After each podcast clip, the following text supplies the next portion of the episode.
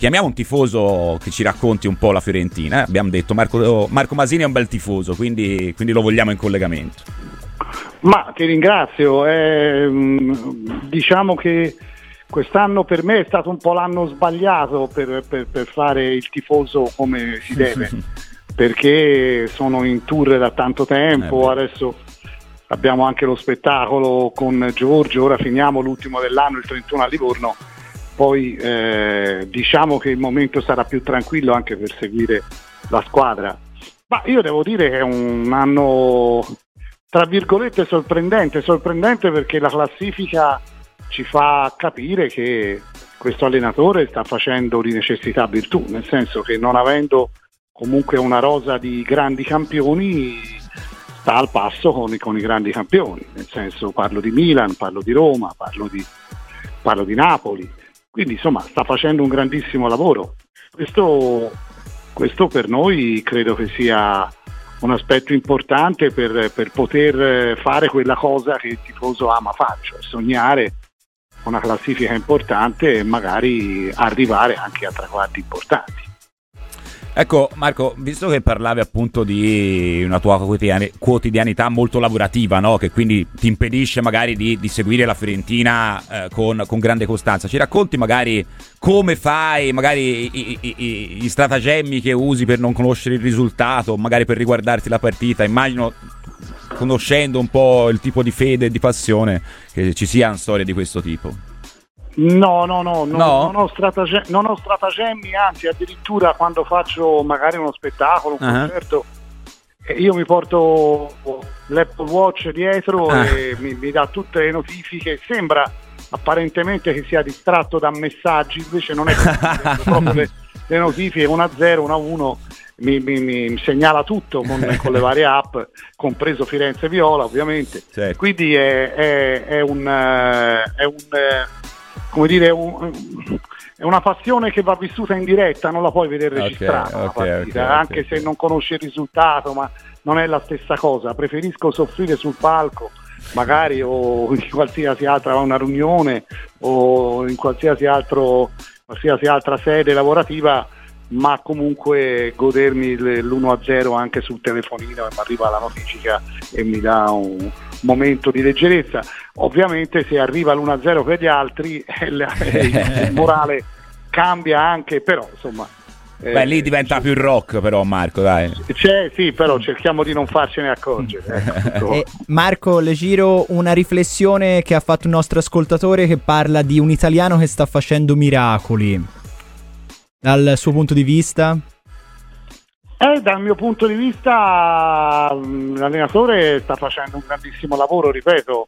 Eh, si vede che è una squadra che fatica a fare la giocata eh, divertente. Eh, può essere Bonaventura quello che magari ci sorprende con delle cose raffinate, con qualcosa di, di, di, di fuori dal normale però Firenze è abituata a Baggio, è abituata a Battistuta, è abituata a, comunque a calibri importanti e forse riuscissimo a portare a Firenze un paio di giocatori che riescono a saltare l'uomo con facilità, cosa che con E fa, però poi sì. eh, diciamo eh, ricomincia a capo. Eh sì. E quindi eh, ci fossero veramente dei giocatori efficaci eh, che potessero in qualche maniera esaltare ancora di più il gioco sugli esterni, ecco che secondo me anche i centravanti acquisirebbero più forza, acquisirebbero anche forse un, una, un, una, sorta di, di, di, di, strapotere in più eh, rispetto a quello che stanno facendo adesso, che sostanzialmente giocano di sponda, forse più Zola che, che l'altro, che Beltran. Però ecco, avere una, una, un altro esterno con rientro di Nico che potesse giocare a sinistra e saltare bene l'uomo, cosa che comunque ha fatto un pochino sottile, però non, non, non in maniera determinante, secondo me potrebbe essere una marcia in più per, per questa squadra. Quindi mercato, mercato sì, direi. Insomma, sì. Eh, mercato però a gennaio è difficile trovare eh, certo. un giocatore forte che ti danno, lo prendi in prestito, poi te lo devi rendere allora giustamente la piazza si scatena perché gliel'hai reso cioè non, eh, non vedo un mercato facile a gennaio. Mm. mm. Eh, poi a meno che non ci sia l'occasione veramente, il, la scadenza di contratto, allora che si convince a venire a Firenze. Però il mercato di gennaio cioè, hanno ragione Pradè, i vari comunque direttori artistici, direttori sportivi a dire che, che, che, è veramente difficile fare mercato a gennaio. Però un elemento del genere, un elemento del genere per dire un, un, un un insigne che accettasse di venire a Firenze con, con un ingaggio giusto o Zaccagni, ma Zaccagni mi sembra anche troppo, Insigne sarebbe quell'elemento che comunque potrebbe accettare, no? perché molti grandi campioni poi hanno accettato di venire a Firenze, certo. magari a un, a un, certo tipo di età anagrafica. Ecco, Insigne a sinistra, nei suoi cenci, come si dice a Firenze, e Gonzales a destra, ecco che anche il lavoro del centravanti sarebbe secondo me facilitato perché comunque con gli esterni forti eh, arrivi, a, arrivi, in area con più facilità, eh, poi hai un, uh, un, discreto tasso tecnico davanti che ti permette di far lavorare più gli attaccanti mentre per adesso i goleador sono i difensori. Eh sì, eh sì, infatti prima guarda elogiavamo i protagonisti della vittoria no, di, di, di ieri, uno su tutti Ranieri, che insomma una bella storia quella di Ranieri per davvero. E bella anche la storia di Terracciano, no? che fra l'altro, sì, se non sì, sbaglio, io... noi ci siamo incontrati mh, a Moena eh, quando tu eh, c'era Gollini, mi ricordo si parlò molto di canto perché Gollini reppava, quindi c'era un po' questo, eh. questo gioco no, sul, sul fatto che i portieri della Fiorentina fossero musicali. Eh, Terracciano all'epoca sembrava appunto destinato ai margini, no? ci aspettavamo che Gollini diventasse il titolare, invece Terracciano oggi lo ritroviamo titolare e più forte che mai forse. Beh sì, io comunque su Pietro ho sempre speso parole buone perché mi è sempre piaciuto, prima di tutto come, come, come, come calciatore, come portiere, ma poi anche come persona, una mm. persona amica tra l'altro che, che, che, che ogni tanto sento, ogni tanto eh, ci messaggiamo, è un ragazzo che ha, che ha veramente passione per il suo lavoro, quindi ha l'età anche giusta per essere maturo, per essere perfetto come portiere. Quindi io mh, mm, credo che, che, che, che, finché Terracciano giocherà così sarà difficile sostituirlo. Marco, a conclusione... Ieri, ieri ha fatto un paratone, eh? eh ieri, ieri fatto sì, veramente sì, un paratone. Fatto, sì. Bello, bello. Sì. A conclusione di questo 2023, qual è il ricordo da tifoso che si porterà più nel cuore di questa annata fatta di tanti alti ma anche purtroppo di, di tanti momenti di sconforto? Ma guarda, io era, era, tanto tempo che non andavo in trasferta e sono andato all'Olimpico perché ero a Roma a lavorare mm.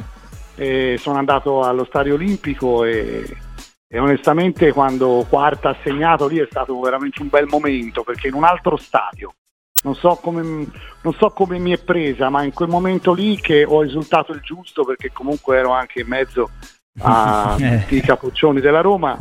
Ma è stato un bel momento prima di tutto perché Roma comunque mi ha sempre trattato bene è, stato, eh, è stata per me una, una, una città importante a livello lavorativo e, e poi perché comunque mi hanno tutti detto complimenti, cioè addirittura vi sta stretto, vi sta stretto il pareggio, quindi hanno riconosciuto una, una, bella partita della Fiorentina e quindi insomma uscire dall'Olimpico con, eh, con i romanisti che, che, che, che mi salutavano e, e, mi dicevano che bella squadra che avete, insomma è stato un momento bello, di grande orgoglio. Insomma.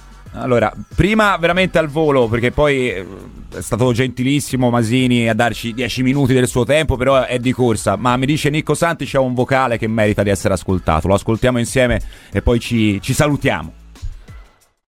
Buongiorno, io da Campiciano sono legatissimo all'inno di Narciso Parigi. Ma come sarebbe bello se oltre a Narciso Parigi l'inno fosse cantato anche da tutti i nostri cantanti viola eh, come eh. Masini, Pelù, Pupo, tipo We Are the World, sarebbe spettacolare. Giovanni da We Are the Purple, eh, in questo caso. Ma guarda, io ehm, ringrazio, ringrazio l'ascoltatore perché sicuramente è un atto di stima e d'affetto, ma eh, credo però sia un po' difficile sostituire quel, quell'inno storico, è più facile sostituire Franchi, nel senso no, no, non mi sento affezionato al, al, Franchi come mi sento affezionato a Narciso, certo. prima di tutto perché lo conoscevo e perché certo. lo stimavo tantissimo, conoscevo mio padre e, e, poi a questo inno perché comunque ce lo cantano tutti, è, è diventato storico quando quando parlano della Fiorentina o mi vedono anche a Milano, da tutte le parti, oh Fiorentina me lo fanno sempre. Quindi è difficile sostituire una cosa che forse è più un monumento storico dello stesso Artemio Franchi. È bella questa cosa, bella, bella, bella, davvero. E speriamo sia anche un bel 2024 eh, per Marco Masini, per la Fiorentina, un po' per tutti noi ovviamente. Eh, grazie mille del tempo eh, che abbiamo potuto passare in compagnia, appunto, come dicevo prima, di un grande tifoso della Fiorentina. Grazie a voi.